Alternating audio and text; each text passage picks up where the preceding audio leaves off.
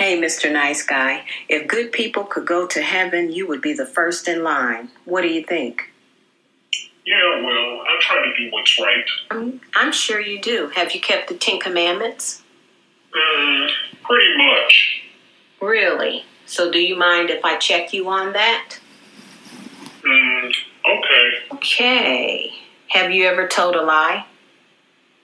Yeah, but who hasn't? Okay, what do you call someone who lies?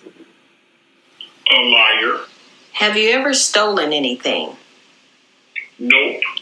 Okay, but you just admitted to being a liar. Okay, well, I, I did steal some candy once, but that shouldn't count because I was a kid then. Yeah, well, stealing is stealing. So, what do you call someone who steals? A thief. Have you ever looked at someone with lust or sexual desire? Of course, but that's normal. Jesus said, Whoever looks at a woman to lust after her has committed adultery with her in his heart. Seriously? Where is that found? In the book of Matthew, chapter 5, verse 28. Another question Have you ever used God's name to curse? Yeah, but I didn't use his name to curse God out. I used his name to curse somebody else out. Mm hmm. I get it. But that's called blasphemy. The Lord will not hold anyone guiltless who misuses his name. It says that in Exodus 27. So, Mr. Nice Guy, by your own admission, you're a liar, a thief, a blasphemer, and an adulterer at heart. And that's just four of the Ten Commandments that you've already broken. Okay, so I'm not perfect, but who is? Actually, it's worse than that.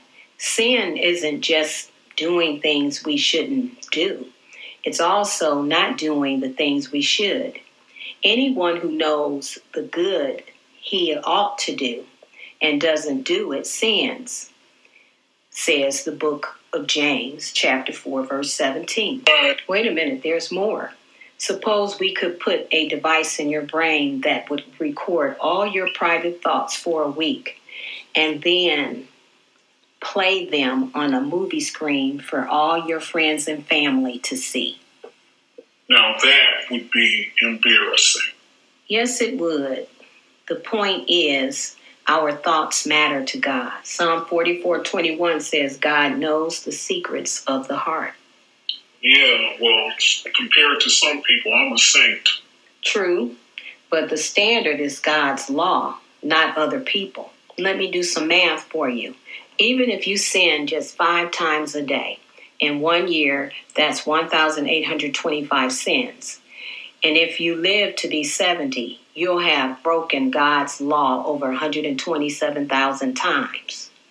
You'll have to answer for every sin on Judgment Day, when each of us will give an account of himself to God. That's in the book of Romans 14 12. Okay, but can't God just forgive me? Sure, why don't you try that in the court of law? I know I keep breaking the law, Judge, but can you just give me another chance, Judge? Can you just let me slide, Judge? If the judge keeps letting you slide, then that judge would be considered corrupt and unjust. Only a corrupt judge would do that. A good judge would say, Justice demands that you pay for your crimes. God is a holy, righteous judge. He hates sin. Jesus warned that God, in his wrath, will cast all who sin against him into the eternal fire where there will be weeping and gnashing of teeth, says the book of Matthew 13 42. Hmm. Well, if that's the case, how can anybody get to heaven? Right. It can be done, but there's only one way. If a sinless person offered to take your punishment, then justice would be served and you could go free.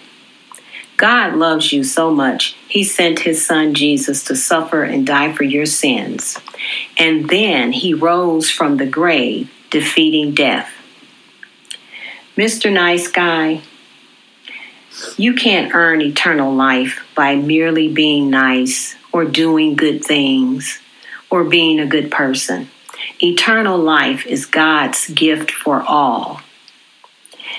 All who will humble themselves and come to Jesus, turn to God in repentance, and have faith in the Lord Jesus. Acts 20 21. He will forgive your sins and give you a new heart. If anyone is in Christ, he is a new creature or a new creation, a new person. It says it in 2 Corinthians 5:17. Thanks for the reality check. I thought I could get to heaven on my own. Yeah. Well, at least you know now that whether you are a nice guy, a good guy, or a bad guy, you can go to heaven if you choose, but not without Jesus. And it says it in the book of John 14 6. And if you want more information about this and the message of the gospel, you can go to www.livingwaters.com.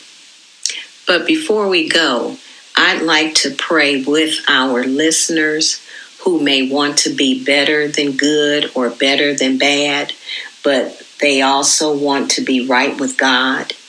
They may want to know Jesus in a more personal way and receive that gift of eternal life. To my listeners, if you desire eternal life with Jesus, please pray along with me. Heavenly Father, I am a sinner. I have done wrong things. I have said wrong things. I believe that you sent your one and only perfect Son, Jesus, who took the punishment for my sins and died for me. Heavenly Father, I believe that Jesus has forgiven me of all my sins and will change my heart. And now I choose to receive God's gift of eternal life. Amen. If you now believe in Jesus by confessing that prayer, you should make an effort to begin to read and study the truth, which is in God's scriptures, which is in the Holy Bible. Also, find fellowship with a church that teaches and preaches the Word of God. And I want to mention some good internet resources that can help you in your new faith. They are knowjesus.net. That's spelled K N O W J E S U S. Knowjesus.net. And another source is BibleProject.com and gotquestions.org.